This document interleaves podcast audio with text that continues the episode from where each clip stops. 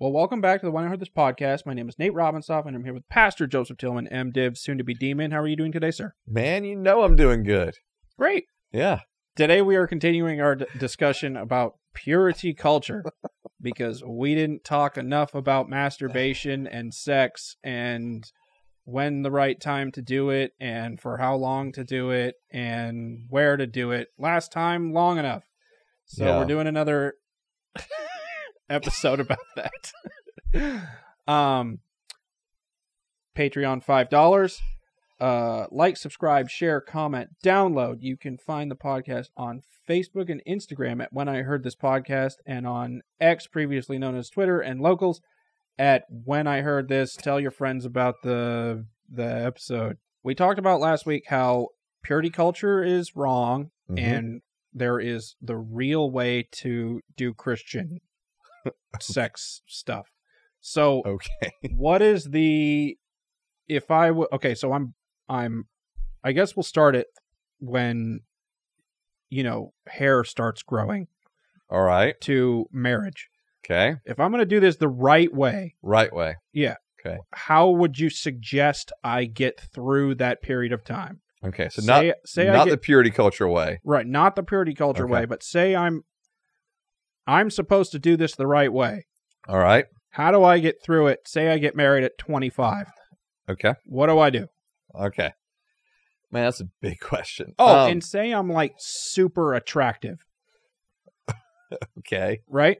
Let's right. throw that in there Throw that in there. All right. because that'll make things more uh, difficult. All right. You know what I mean? I got to you. get through. I got you. Yeah. All right. So, all right. So, I am going to answer the question, but I understand I'm answering the question in a pretty generic way Okay. because it really will look different for a lot of people based upon their own convictions. Because Okay. there will be some that just have a conviction of I'm not going to date or dating's going to look like X, Y, and Z, Mhm. right? So there's a lot of convictions at play here. Um, I just know that it, thankfully, it would not look like shame and kind of the ridiculousness of the purity culture. Mhm. Um, all right, So I'm getting the sex talk. What is that talk all right. at, So at 13 okay, so at 13, or whenever you're Right. supposed to get that? Right. Yeah. So let's say you're a fifth grader, sixth grader. Yeah. Right. All right. And so hopefully you're having that, hopefully that conversation is happening on a couple of different fronts. Okay. One with your parents and also one in the, if you're, if, because you're talking about if you're growing up in the church, right? Right. That's the context Right. of this. And so if you're growing up in the church, hopefully that's already starting to be talked about within the church as well.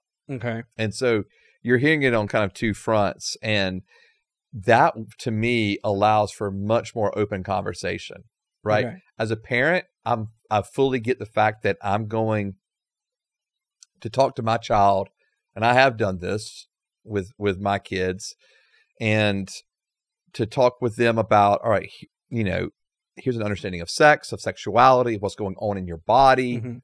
all that kind of stuff, right? Here's what an erection is. Here's what it means to ejaculate, because I don't want my kids wondering what in the world's going on. Mhm.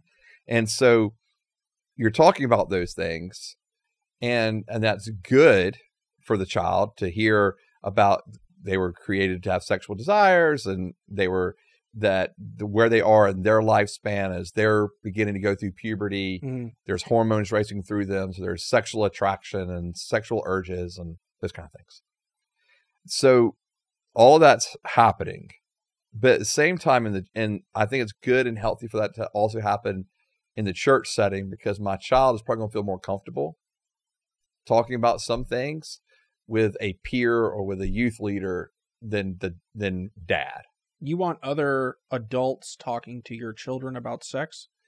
if i trust them Okay. Yeah. So like one of the youth leaders that's been in our youth for or helping with our youth for a while, or well, actually a couple of them, I would fully trust them to talk to my kids. Um, I think it's actually beneficial when that's happening because you have you have the similar message coming from a few different parties, and plus the child may feel a little more comfortable being open about some things with a youth leader as opposed to mom or dad.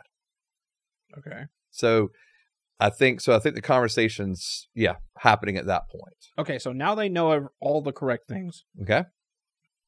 but you also have to tell them I mean, are we talking about like are we talking about like in regards to not having sex and that kind of thing? yeah. Okay. So yeah, then I'm just I'm explaining to them why we wait until marriage to have sex. Okay. And then am I going to get into masturbation as well? Sure. And so this is why we don't need to masturbate. Okay? When it's connected to thoughts of lust. All right? And so so yeah, that conversation's happening. Now, for for me, and this is where convictions are going to differ, right, a little bit. For me, my 13-year-old's not going to be dating at that point. Because you don't want them to. because I don't think it's I don't think it's I don't think at that point it's healthy for dating to occur at 13 at 14 years old um as you know as middle school kids and so for me eh, eh, dating in a healthy doesn't happen probably toward until probably the end of high school Mhm. going into college when there actually can be. And i'm not saying that all dating has to lead, excuse me that all dating has to lead to marriage Mhm. okay i'm not actually saying that at all but i don't know the benefits of dating at that young of an age is all i'm saying So how do you tell them not to lust while masturbating? How do you explain that process? yeah i mean no good question so for me it would be like okay so at that at that age physiologically there's going to be points where there just needs to be a release Mm-hmm. and it won't take anything no thought anything okay other than just some physical movements that's it Mm-hmm. and you're going to experience orgasm and so i think that that can be so it sounds so biological or so like disconnected from anything else and it is it's just a simple biological physiological reaction And you think there's nothing wrong with doing that? correct Okay. Now, so I'm glad you asked the question because I understand that there are going to be some people that are going to say, well, but doesn't the Bible say that masturbation is wrong? Mm-hmm. Doesn't it say that it's a sin? Purity culture people would say that. Sure. So, uh, what's interesting is masturbation is actually not discussed in Scripture. Never. Never. And so, uh, there's a couple of different instances. So nobody in scripture masturbated. No. Well, let me read it, and Mhm. and I'll take. The, let me give you a couple passages, and we'll get the closest we can to it. Okay. But what I want to say too, though, it's not like the word masturbation was um, not created yet. So it wasn't like they were without that term, because we know in ancient Near Eastern literature that is happening pretty simultaneously to the passage I'm going to be reading. That masturbation is already being discussed in those cultures. Okay. So it's not like they were without that word. So all they I'm were getting to. confused too. So let me let me give let me read the passage that's most often read Okay. in context or in connection to masturbation. Leviticus, right? Well, there is a passage in Leviticus. It's always Leviticus, but this one actually is from Genesis, and I think this one actually is more commonly read. So in Judah, I'm sorry, in Genesis 38, verse 6, Judah got a wife from Ur, his firstborn, and her name was Tamar. Now Ur, Judah's firstborn, was evil in the sight of the Lord, and the Lord put him to death. Then Judah That was quick. then Judah said to Onan, Sleep with your brother's wife, perform your duty as her brother in law, and produce offspring for your brother. Mm-hmm. I know that sounds very odd to us, okay? Mm-hmm. But in this culture, in this day and time, it was expected that the younger brother, who more often than not would not be married himself, would marry the his brother's who has passed away wife Mm-hmm. so that that so that his name and would continue on. Okay. So the first child that they would have together would actually be considered. So, for example, in this case, um, Ur it would be considered Er's son, not Onan's son. Okay, So if the if the wife wasn't having a good time with the husband, it'd be like, "Let's see how your younger brother is going to do at this," and go ki- kill her husband. I mean, You should you should you, You should, should- marry a guy with several younger brothers. well, well, part of it actually is the fact that well, and we'll see in a story here that that there actually is like there's times where it continues on, but in this particular one, but Onan knew that the offspring would not be his. Okay, so because mm-hmm. it would be actually his dead brother's offspring, it'd be considered his that child okay. okay, would be Er's. So whenever he slept with his brother's wife, he released his semen on the ground so that he would not produce offspring for his brother. That's called pulling out. It is. It's actually early form of birth control. Right. But it's so what's what's what they use here is the idea of semen being released on the ground. Okay. And they equate that to what happens when we ejaculate during masturbation. Okay. Okay. Now, I would say there's not a correlation between those two. It doesn't sound like there's a correlation. No, but I'm telling you, this passage is used all the time yeah, but because what, here's here's what follows up. Here's what it follows up with. It says he, he released his semen on the ground so that he would not produce offspring for his brother. What he did was evil in the sight of the Lord, so he put him to death also. Oh But what was evil, was not having children. bingo, Okay. it was not the idea of releasing his semen on the ground. Right. So going to say it like a demon sprouted out of the ground. Yeah, no. In Leviticus, there is a passage that speaks about re- same thing, releasing semen on the ground. Mhm. Okay, and the idea or of of um, yeah, releasing semen, but and then it's considered unclean. Okay, but we understand that in the in the It's because people got to walk there. Right. And it's and it's the well, the idea was that the person would be unclean Okay. because that they ejaculated, or if you wanted to say masturbated, masturbated. But the reality is they're unclean, yes, in a in the in the ceremonial purity sense of, of what I mean by that is so for example, if even if a husband and wife have sex, they're considered unclean ceremonially until they go and and bathe themselves. Oh. Okay. So it's not like a it's not sin versus not sin. Does that make sense? right. Like so when it says clean versus unclean, it's not equating sin and not sin. So that's why we do it in the shower. I mean, you can. So you can You can be clean right be- afterwards. yeah. Right. You're there. done. You're there. hmm Right. And so for, for Ceremony complete. or ceremonially pure. but that's what so in Leviticus when it talks about in that context there, that's specifically what it's talking about. It's saying it's not saying it's sinful, hmm okay, to masturbate. It's saying because that's the closest one we got. It, what it's saying is it's not that it's sinful, but rather that you're ceremonial unclean. But again, a husband and wife having sex is now they would be considered ceremonial unclean until the evening, until they went and bathed. Seventeen-year-olds dating, dating. Okay, dating. Okay, How do you tell? What do you? What do you tell them to do okay, to not have sex? That isn't purity culture stuff. okay.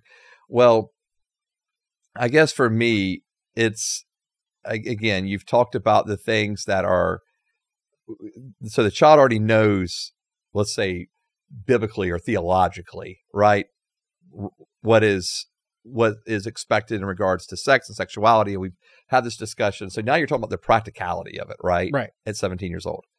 I mean, here's the reality. I don't know what else to hardly say than this: is that if if you're alone with someone you're dating, hmm and there's a good chance, and I don't want to say even a good chance, but the chance is there hmm for you to have sex. Mhm. If you're alone in a private space, hmm right? And so I don't agree with the idea of not dating. Okay? Like, so uh, here, let me phrase that. Because what I'm going to say is I think dating has to be understood in different terms than just those two going out on a date by themselves together. Okay. Okay. I think it now, I don't mind the two of them going out on a date by themselves, but they need to go to a public space, Okay. right? You're probably not going to have sex in the middle of Starbucks. But if you're alone in one of your bedrooms, Right. chances are much greater, Mhm. right? And so I think it's I think you have to know like who you're around and be aware of the space and all that kind of like I think that matters. Okay. From like you said, 17 on up, I think it matters. I Like it's But but what about the the want to? sure. What do I do about the want to? Like both of us want to be alone and do that. Yeah. So But you how do you tell them to deal with that? You tell them to simply not be alone. Because it's not about the want to, right? Just because I want to do something doesn't make it right. Just because I want to do something doesn't mean I should. Just because I want to do something doesn't mean it's the best thing for me. Okay. So- I mean, uh, yeah. So, so I can't, right? I mean, so, you know, I, I, that's not a good argument for me. Okay. I would say, and I would understand it. Like, I'm not denying the fact. But I'm talking about not just like in my head I'm wanting to do this, but Right. like my whole being is wanting to do this. and Sure. so is the other person's. So, right. So So that's why you can't be alone. So fight body, because that's hard. Yeah. it, it is, but it's not Difficult. It's difficult, but it's, It's not difficult. It's, but it's not impossible. I mean, you're right. Yeah. But you saying you saying it in that con in that way, Okay. like, well, it's not impossible. Yeah. It's like acknowledging that it's improbable. no, I mean, like my okay, okay, like it's not. in no, it's not impossible. So let me make sure I stated. it, I guess a better way. Okay. Phrase it in a better way. It is not impossible to date someone and not have sex with them. Okay, so what if my response to you was, it feels like the people that make it Uh huh. didn't have as strong of sex drives as other people. They're crazy. Okay. I mean, I mean, I mean, no, that's just not true. okay. It's just not true. And I know, uh, believe me, I know from the outside in, it sounds like I, it's, it probably sounds like I'm talking crazy. I. I don't think I'm from the the outside in as much as I could be Okay. because I'm not like saying you have to have sex before you Right. get married in order to like. Right. I'm not even trying to come at it from that perspective. Sure. okay. Like I'm just trying to be like physiologically realistic about what's Sure. happening at 17 years old. Sure. Yeah, that's that's absolutely. that's as far outside as I'm trying to No, come, I understand. come at this. From. I understand. And, and, and so do, do I think that, but, but still at the same time, you don't have to have sex. Like sex doesn't have to be part of that equation. Okay, so how far is impure then? Okay. So now we're going to ask the question of how far is too far. Yeah, yeah, yeah. Yeah. I okay. mean, I mean, We that- were coming here at some point, right? yeah. So, and it's the I, question I that did it again. Uh, it's the question that everyone asks. Right. How far is too far? Right. And again, this is going to be based, different people are going to have different convictions on this. Okay. Okay. Some people are going to tell you, don't even hold her hand. Okay. Some people are going to say, don't kiss. All right. And so, and so that's like, so you're going to have these kind of lines in different places for different mm-hmm. people. All right. Another is going to say, your hands don't need to be roaming. Okay. Okay. Okay. And so th- I think it kind of keeps walking. But to me, I think probably the line we can, that I think most individuals would agree to is it doesn't need to go beyond kissing. Kissing where? Yeah. so let's just say lips. okay. Yeah. Okay. So that's what you, you did that? Did I do that? yeah. I handled it differently in different relationships. I know, but with wife now. With that's wife how far now. you went? No, Okay. no, we went over that line. Okay. Yeah. So that's what you would say to your children? Yeah, that's what I'd say to my children. Is just kiss. Correct. Okay, so what if I were to attack this from the farther Okay. place All right. and say you have to have sex in order to figure out if you like having sex with them before you get married? Then I would say you have a really shallow view of marriage. Okay, well, what's the not shallow view of marriage? then? Well, because you've made marriage all about if I like sex with that person or not. And I think that's a I think that's a real shallow way of looking at any kind of relationship, whether it's dating, whether it's whatever.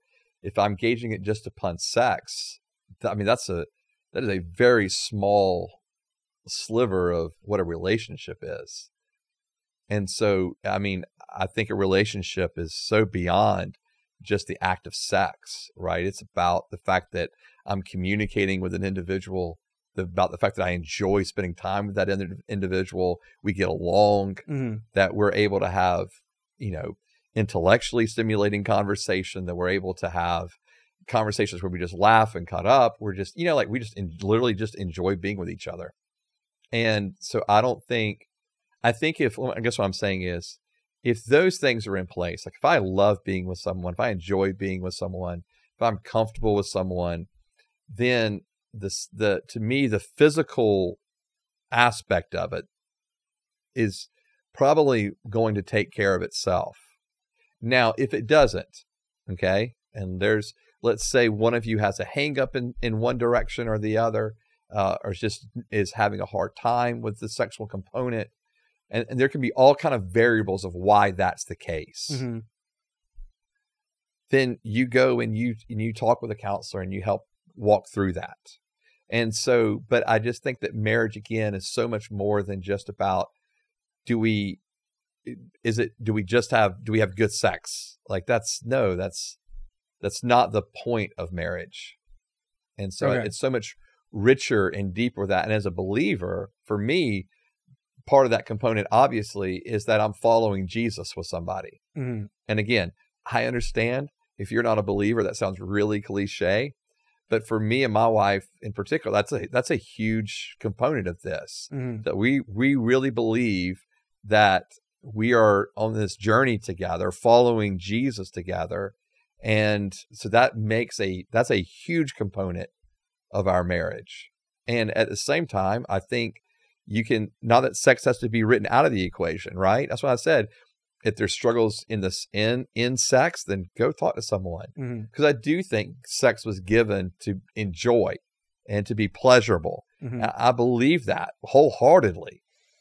I just don't think that I've got to go sleep around or to test the Mhm. waters, if you were, of am I sexually compatible with this individual? I don't think that has to be part of the process.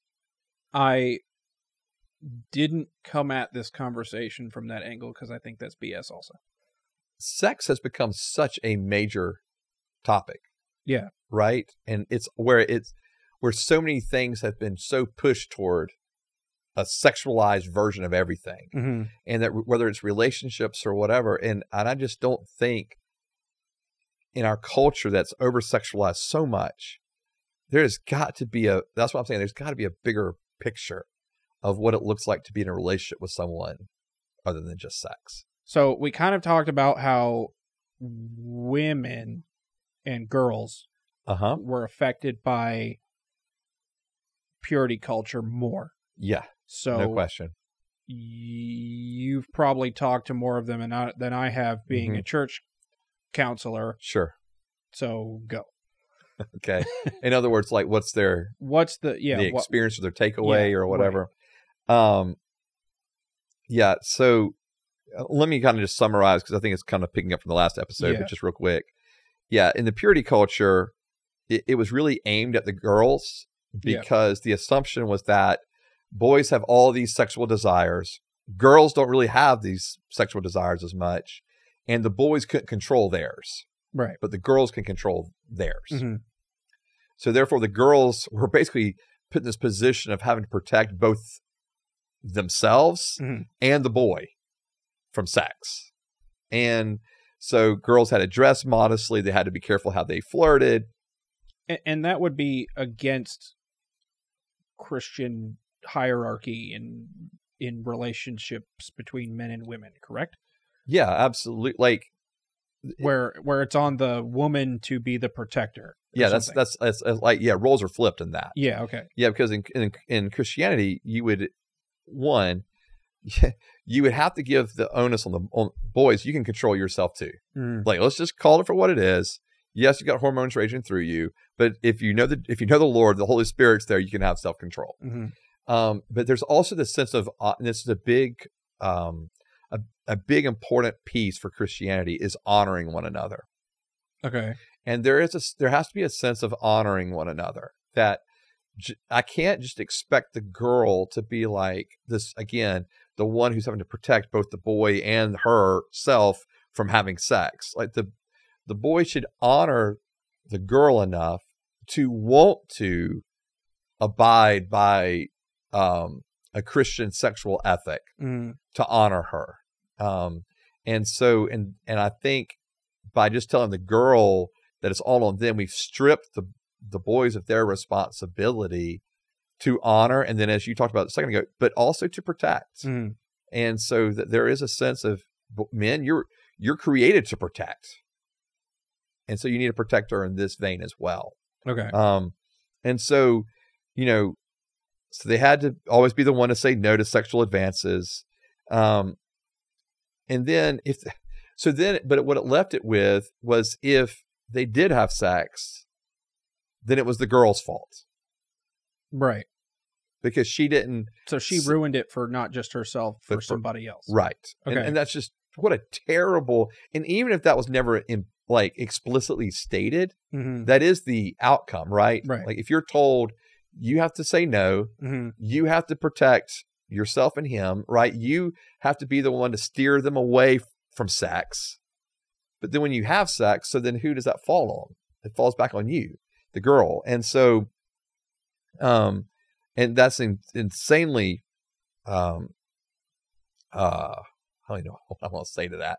I mean, it's just not, I mean, it's beyond not fair. It's just not right. Right. Um, and then if she becomes pregnant, it's even worse for her because now she, she may be ostracized at church while the boy basically is excused from it because like well It wasn't his it fault. wasn't his fault. I mean he has urges. What's he supposed to do? Right, Right. and i and you let him. right. Yeah. Yeah. i mean and and i have i mean i've been in situations where girls were basically told you whore. Hmm how did you let this happen? You know like what are we And then the dude's on to the next one. right. And, uh, yeah. And we're like what are we talking about here? Mhm. you know? Um and so and it, for Like at church, you've heard that?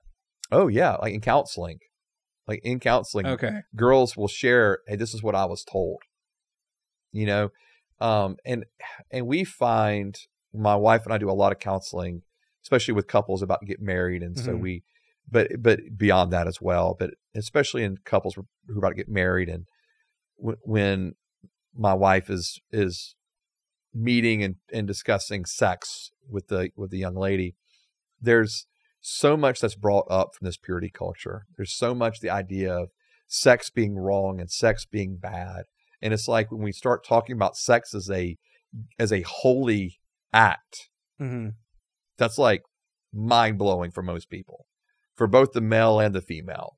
When we start talking about sex as a gift from God, never thought about it that way. And so it's having to almost like rewire the brain a little bit. And because it's it's interesting because what you can run into is they may both be excited about it. And but especially with the female, feel shame hmm after it happens or tensing up as they're having sex. Because again, the brain was wired for so long to, to sex is bad, Mhm. sex is wrong, sex is sinful.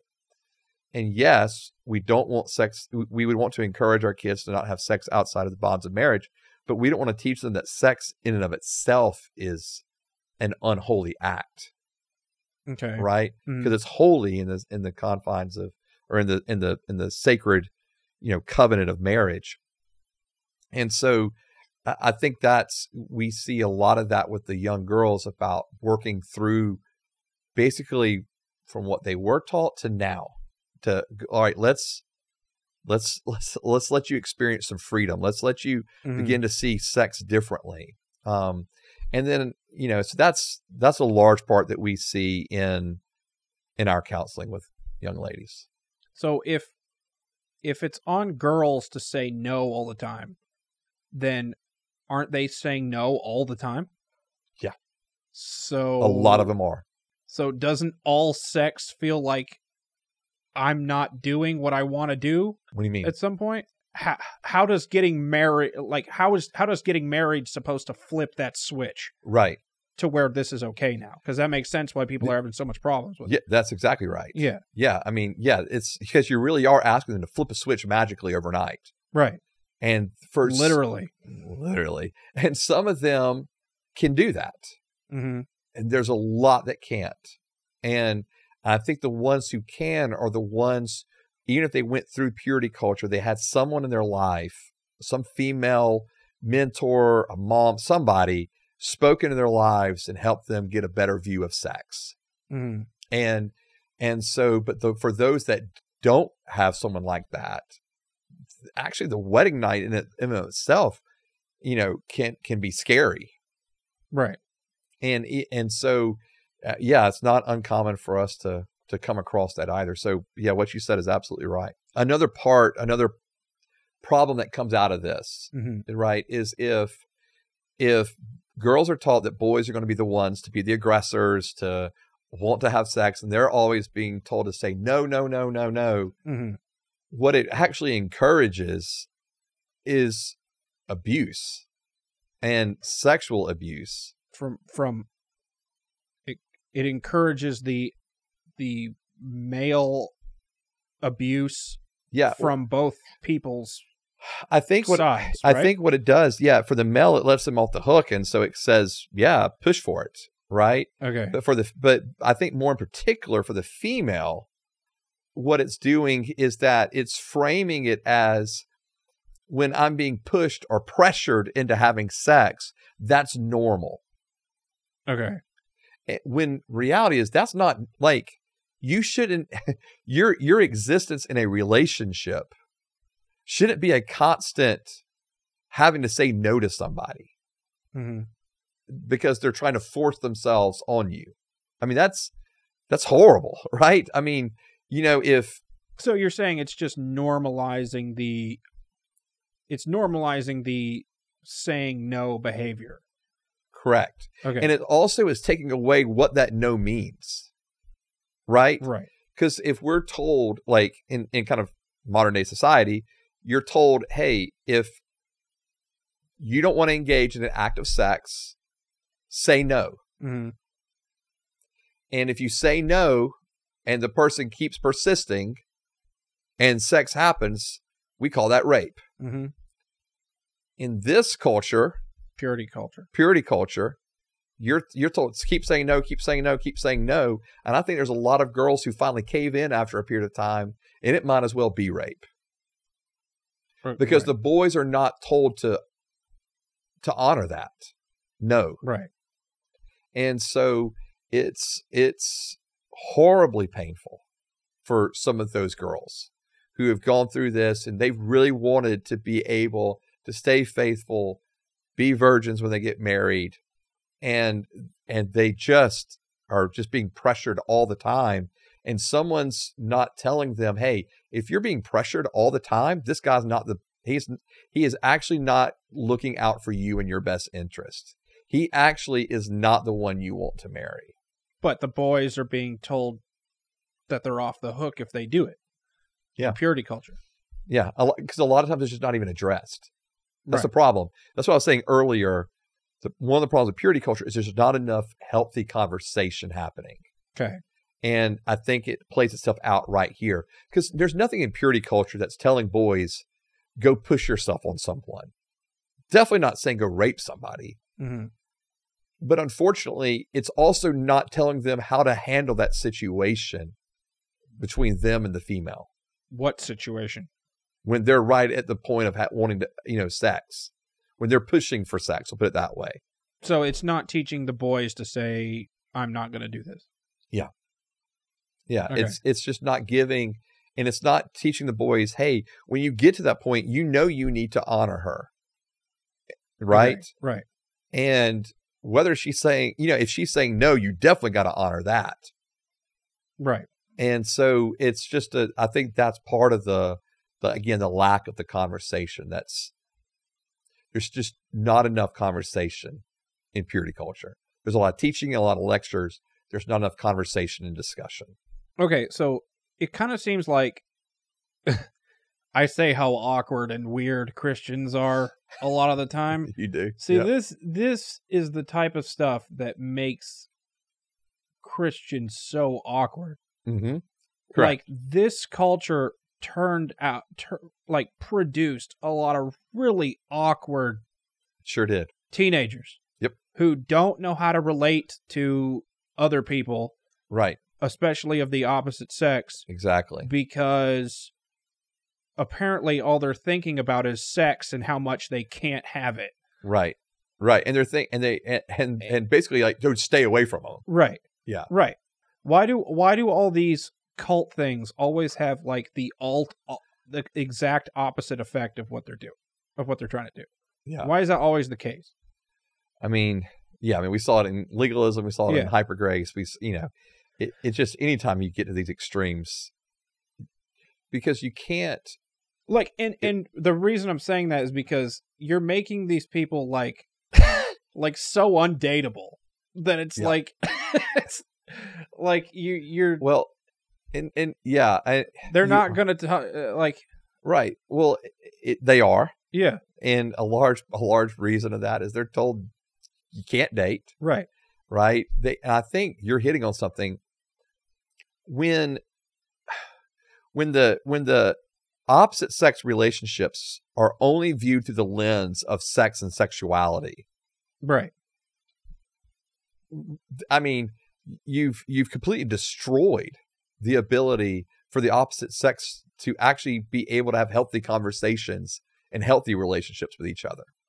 Yeah. I mean, and I think, and that was one of the things that I addressed in that little conference I did was, was you we you had to talk about relationships. You had to talk about how do I actually have a healthy relationship with someone from the opposite sex. Because, like, wouldn't this make young girls feel like that's all older men were looking at them as, too?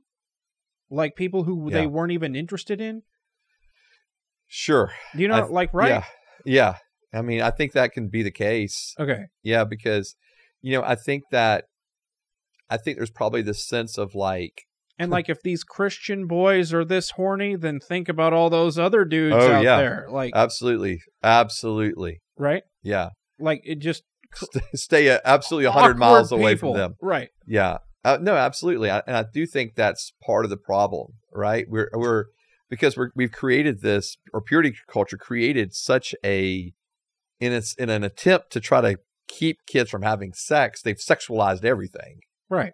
and so because or at least repressed sexual desires and sexual urges Which all you think about is how you have to repress it. right and so without having a full bigger picture of what's going on right because i mean again they're not going to openly talk about um i mean really openly talk about sexual desires and sexual urges right, Right.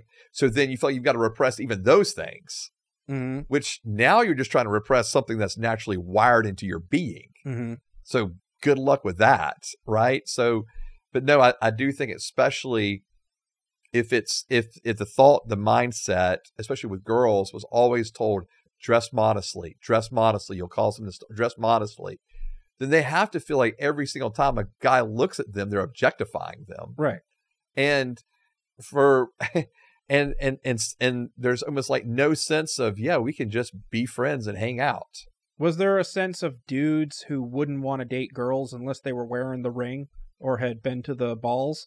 well if you had if you were wearing the ring you weren't going to date anyway more than likely um Or court? or court yeah i i don't know i'll be honest with you that question i'm not sure about i just wasn't in Okay. the, i wasn't in the culture enough to know Um, and so Because the dudes could be looking at girls outside and being like, "They ain't got rings on. That's gonna be awkward for me to talk about. to- Yeah. to talk to them. I right, don't want to. no, uh, uh, yeah, it's fair.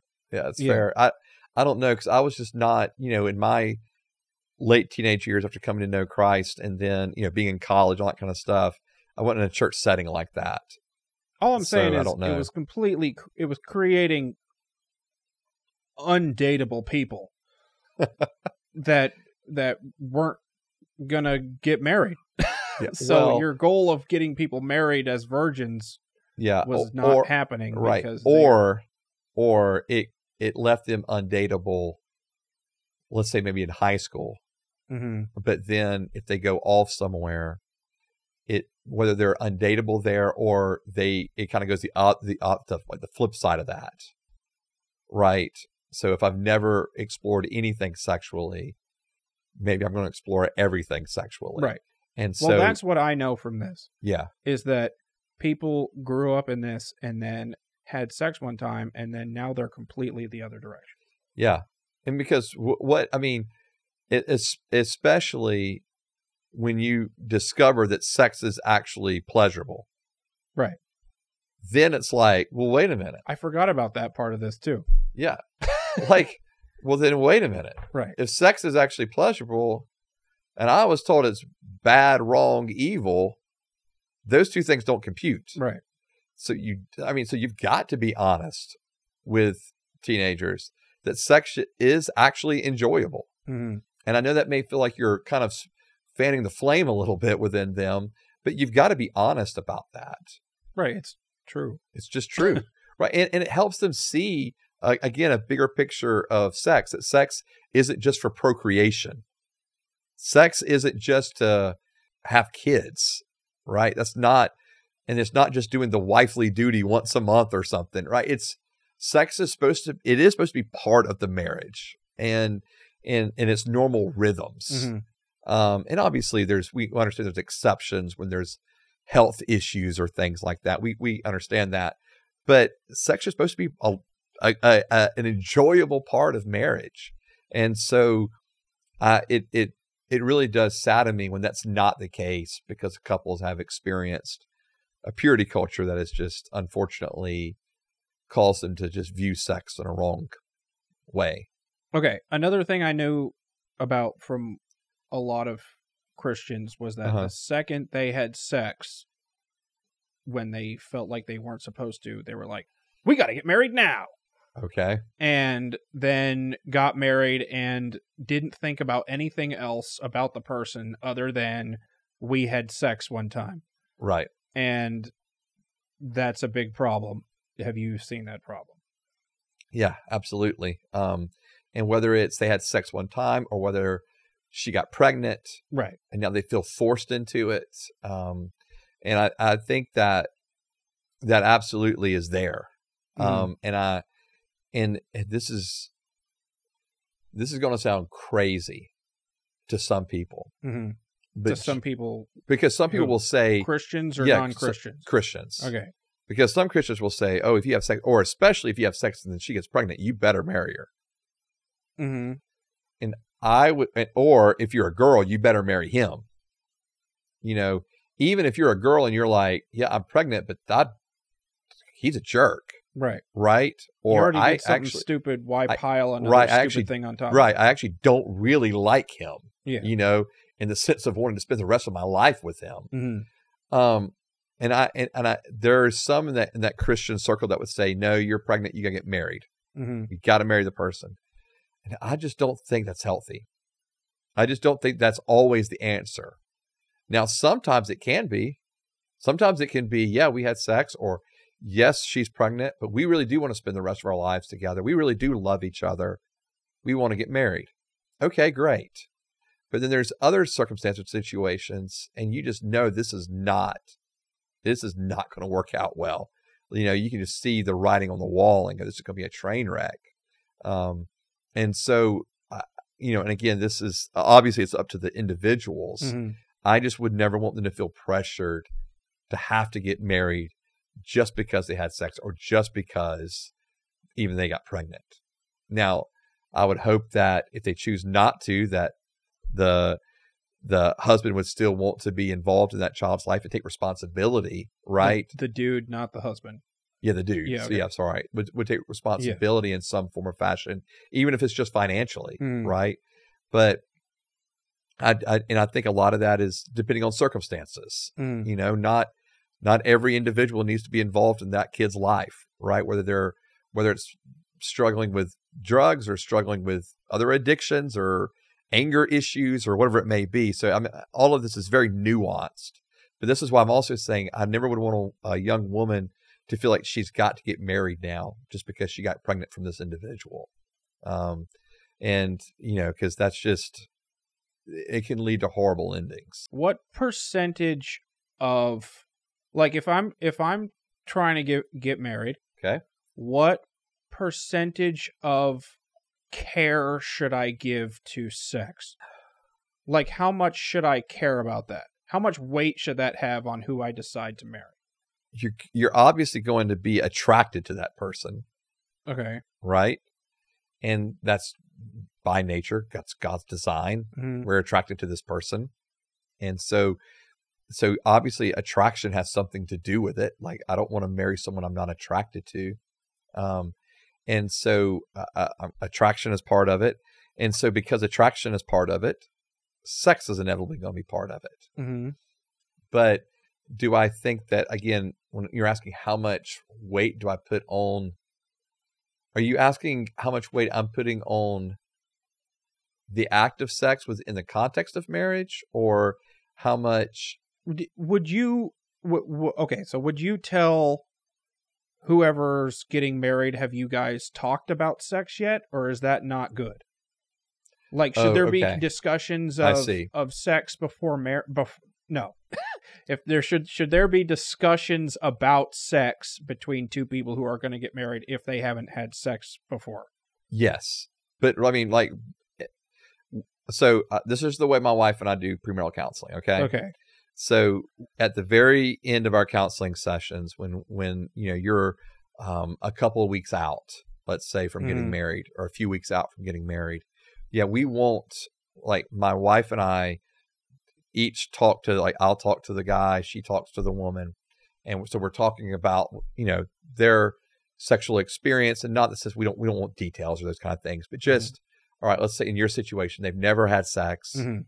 and so we want to make sure that we kind of walk through, you know, our view of what sex is and answer any questions about sex, whether that is what positions are okay, how often, how do I, you know, like whatever. We're like, we're wide open in talking about those things. So you think it's okay for the two people to have discussions like that? toward the very end of their engagement, right before the wedding. Because I do think, here's why I do think there needs to be some discussion of wedding night and especially expectations from two people who have not had sex. oh, okay. And so I'm not saying it has to go into great detail, right? right. But I'm just saying that there needs to be some, I think, discussion and expectation. Th- this is foreign to me. I don't understand that. Yeah. Oh well. What if you get all the way to the end of engagement Uh huh. and their idea of what's supposed to happen at sex Uh-huh. or with sex is so wildly different from yours? Okay. What do you do? What do you Just mean? to attack it from the far end. so, what do you give me an example? What do you mean? Oh God. Yeah, I'm, I'm Uh, gonna put you on the spot. like uh, okay, so what if they what if they just have never ever thought about it Okay. and have zero expectations? Okay. Y- you find out it's not even a big deal to them. Fine. Like what if you ask them how often do you think we should have it in a time period and Mhm. their time period their amount of times in that time period is way more or less than Uh-huh. what you had in your head Right. how much how much should any of this conversation that's happening right before you're getting married apparently Uh huh. have on whether you decide to actually get married or not Oh, I see. No, I don't think any bearing. really Yeah, because here's why: sex things can be discussed and worked out. Okay. right? Like so for example, if you're if if if one of the individuals is coming in and they're saying, "Hey, I have an expectation that we're going to have sex twice a day." Right? Because now we're married, Right. okay? That's too much. Yeah, and then you've got someone else. No one should be doing that. I've heard it. I've just I've heard it. And then you've got someone else, and let's say they're marrying someone and and and the other one is going I don't know, once a week, right? Right. So you've got obviously the expectations are not aligned. Yeah. But those things can be worked out. Uh, oh, really? Yeah, really. Okay. Yeah, those things can be worked out.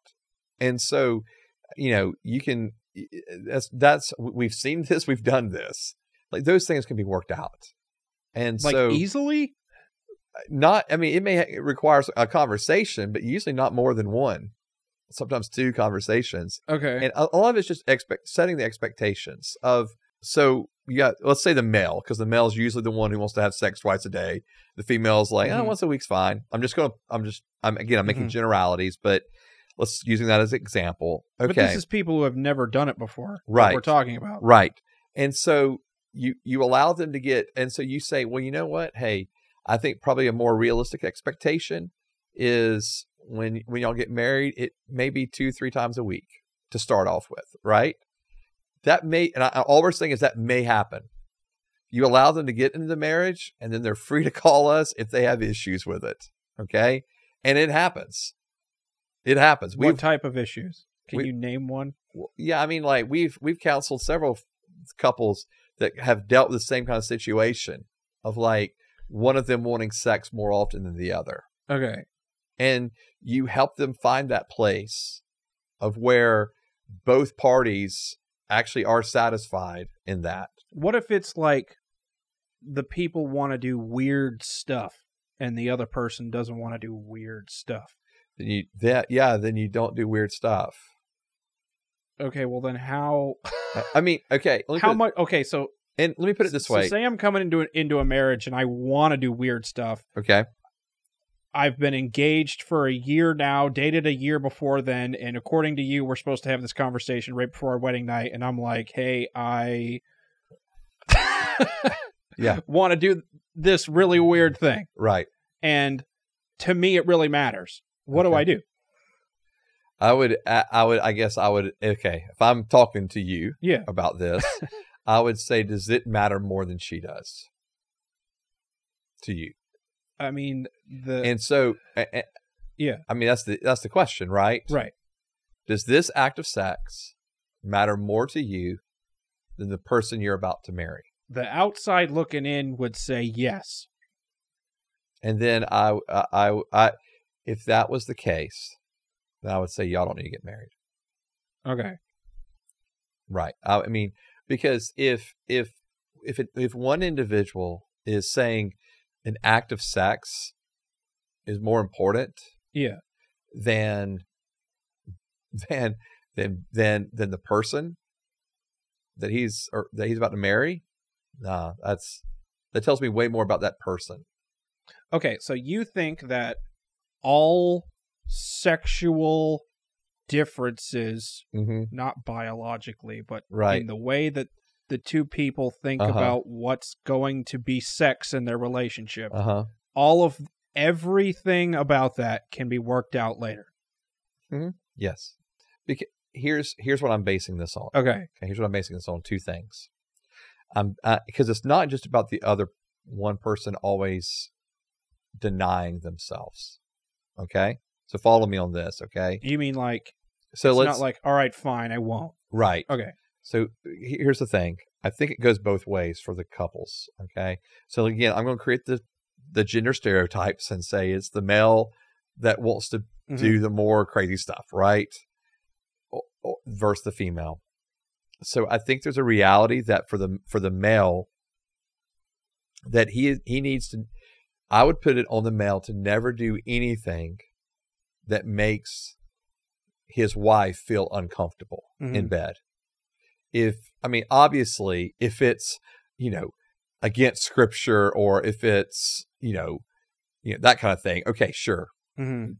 not part of it. But we're talking about things that are fully permissible in in in the context of marriage and she doesn't feel comfortable then you don't push that issue okay hmm on the other side the the the the female and again we're creating these gender stereotypes but the female may say okay maybe i don't feel comfortable in this it, is it that big like is it that big of a deal that i don't feel uncomfortable right Mhm. um, or can I be a servant lover to my husband? And so I think Okay. I think there can I you know that's what I'm saying. It can kind of go both ways a little bit. okay. But again, I would never want the woman to feel like she's ever being pressured into something. okay. It's one thing if she makes the choice in and of herself to say, you know, okay, I'm willing to try this. I may, I might not love the idea, I might feel it, but I'm willing to try it. But I don't feel forced or per, or pressured Mhm. or coerced. But I'm willing to do it because I love my husband. hmm And let's say they have that experience, and she's like, doesn't really do it for me. I'm not interested. In, you know, okay, All I'm thinking about is if you had that conversation earlier, uh huh, if it mattered to you a lot, you could just be like, like, like that could turn you off sooner. But you you still think that those all of those issues can be resolved. I do. Okay. because it, especially especially if both parties really do if they say they love the other one hmm and they truly want to love the other one and serve the other one and honor and respect the other one then i i do think those things can be worked out. You're saying that sex is looked looked at through the the lens of the relationship that has been built already. Correct. And i think that may be a different perspective than a lot of people. than a lot of people and me sometimes. yeah where it's sex and then relationship and i'm saying Right. it's relationship and then sex Okay, so my last question, I guess, is Uh-huh. what, say I say I have thought about sex and relationships from a purity culture perspective my whole life. okay How do I shift away from that and think Okay. about it the correct way? Okay. So first of all, I just want to acknowledge the fact that there's a lot of people who grew up in that purity culture Mhm. and are asking that very question that you're asking right there. Um, and they, for some people, it's even to the point of like trauma. Yeah. And so I think that for different individuals, they're going to need to approach it in different ways. For the people where it's like trauma, I would say you need to go talk to a counselor and help get help walking through that to Mhm. get to a healthy space. Find a Christian counselor that can help walk you through that to get to a healthy space. Um, if you've grown up in that culture and you're just looking to have that mind shift, then I, I do think you can find um, a body of believers or a pastor where it's safe to have to, to have those discussions because I feel like in a lot of the churches where purity cul- culture is being taught, it's not safe to have these kind of conversations. Not just conversations against purity culture, but just conversations about sex in general. Mhm. Like there's there's no safe space for that, and it's like everybody's awkward and weird with it. Right. And so I would I would encourage you. yeah, I know. So I would encourage you to find a, a body of believers where it is safe to talk about it. Mhm. Um, and if you're if you're listening and you're like, where is that? Um, feel free to drop drop you know send us a message and and hey, I live in this area and can you recommend me a church? Um, I'd be glad to do that.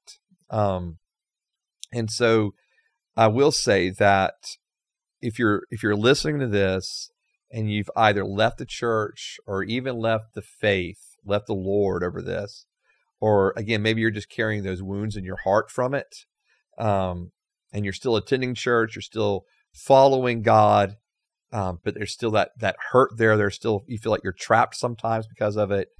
I would first of all just say that God God sees you, God knows you, and He knows your hurt. He knows the trauma, and and obviously He's not the cause of it, even though people that would claim to follow Him and that are following Him a lot of times have been the reason for that hurt. Um, and so that you can find a body of believers again where it's safe to discuss these things. I really believe that there's enough pockets of these.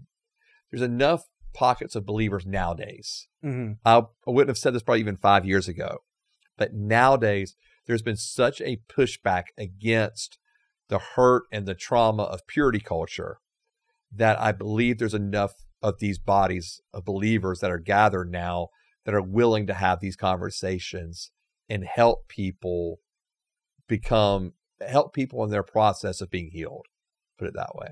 Um and then if you've crossed sexual lines or even lost your virginity and you feel unworthy or unashamed then know that there's actually forgiveness that there's actually redemption and that the story is not over and that God still wants to bring life into you and healing there and and and man for the person that like feels like as soon as they lost their virginity it was over for them in regards to having a life with God or having a life in the church Mm-hmm. man I, my heart breaks for you and I would say I would say that the Lord really does love you. There's really grace. There's really mercy. He never kicked you out. He never pushed you away, um, even if you felt like that was what He was going to do. And so that you can actually come back to God. You don't have to live in shame. You don't have to live apart from Him or His people. And but again, I think a large key to this is not only coming back to God, but coming back to those people, to a body of Christ, to a community where you feel safe. Um, and to know that there's actually a way to be healthy in sexuality and healthy just regardless of our past, healthy emotionally, healthy mentally. I've seen a lot of individuals that were victims of purity culture begin to deconstruct their faith because they feel so unhealthy Mm-hmm. and and I would I would kind of call you back and say you, you don't have to tear it all down just because of the hurt of purity culture. Um, that there an intimate relationship with Jesus is still on the table. It's still there. It's still available. He longs for it more than you could ever imagine or dream, and that you can be fully known without shame. Right? Like I think that's the biggest one of the biggest components of all of this. I can be fully known without shame, and and I, and I will say this: there's other individuals who've gone in a completely different direction. Again, they discovered sex. They were told don't do it, and they were they were told to, you know, they they began to experience sex and freedom of sexuality, and now they're conflicted over, well, what what do I do about this? Mm-hmm. and that's the same thing like you kind of find that body of believers you can talk to about this um, and don't just find don't just find um, social media echo chambers with hurt because all that that usually doesn't help resolve the hurt even though it may feel better to get it out but you, you can i mean you can have that but then you can also take that next step of well what does it look like for me to actually get healed um, and Okay. not just vent and so um, I guess those would be the kind of the things that. So the most practical thing I can say is just know that their shame doesn't have to be the cloud over you, and that you don't have to hide the fact that you had sex before marriage, and that you can be part of a body of Christ where you're accepted and you're loved, and people can walk you through this, and that not every. And I'll say this too: not every church has a purity culture. Well, this has been the One Hundred podcast. Uh, you can find the podcast on Facebook and Instagram at When I Heard This Podcast, and tw- uh, X, previously known as Twitter, and locals at When I Heard This. Like, subscribe, share, download, comment, and uh, tell your friends about the show because they listen to things too and watch. You can follow me on Facebook and Instagram at Nate Robinsoff, and you can follow Joseph on Instagram at Rev Joe T. This has been the When I Heard This podcast, and we'll see you guys next time. Bye.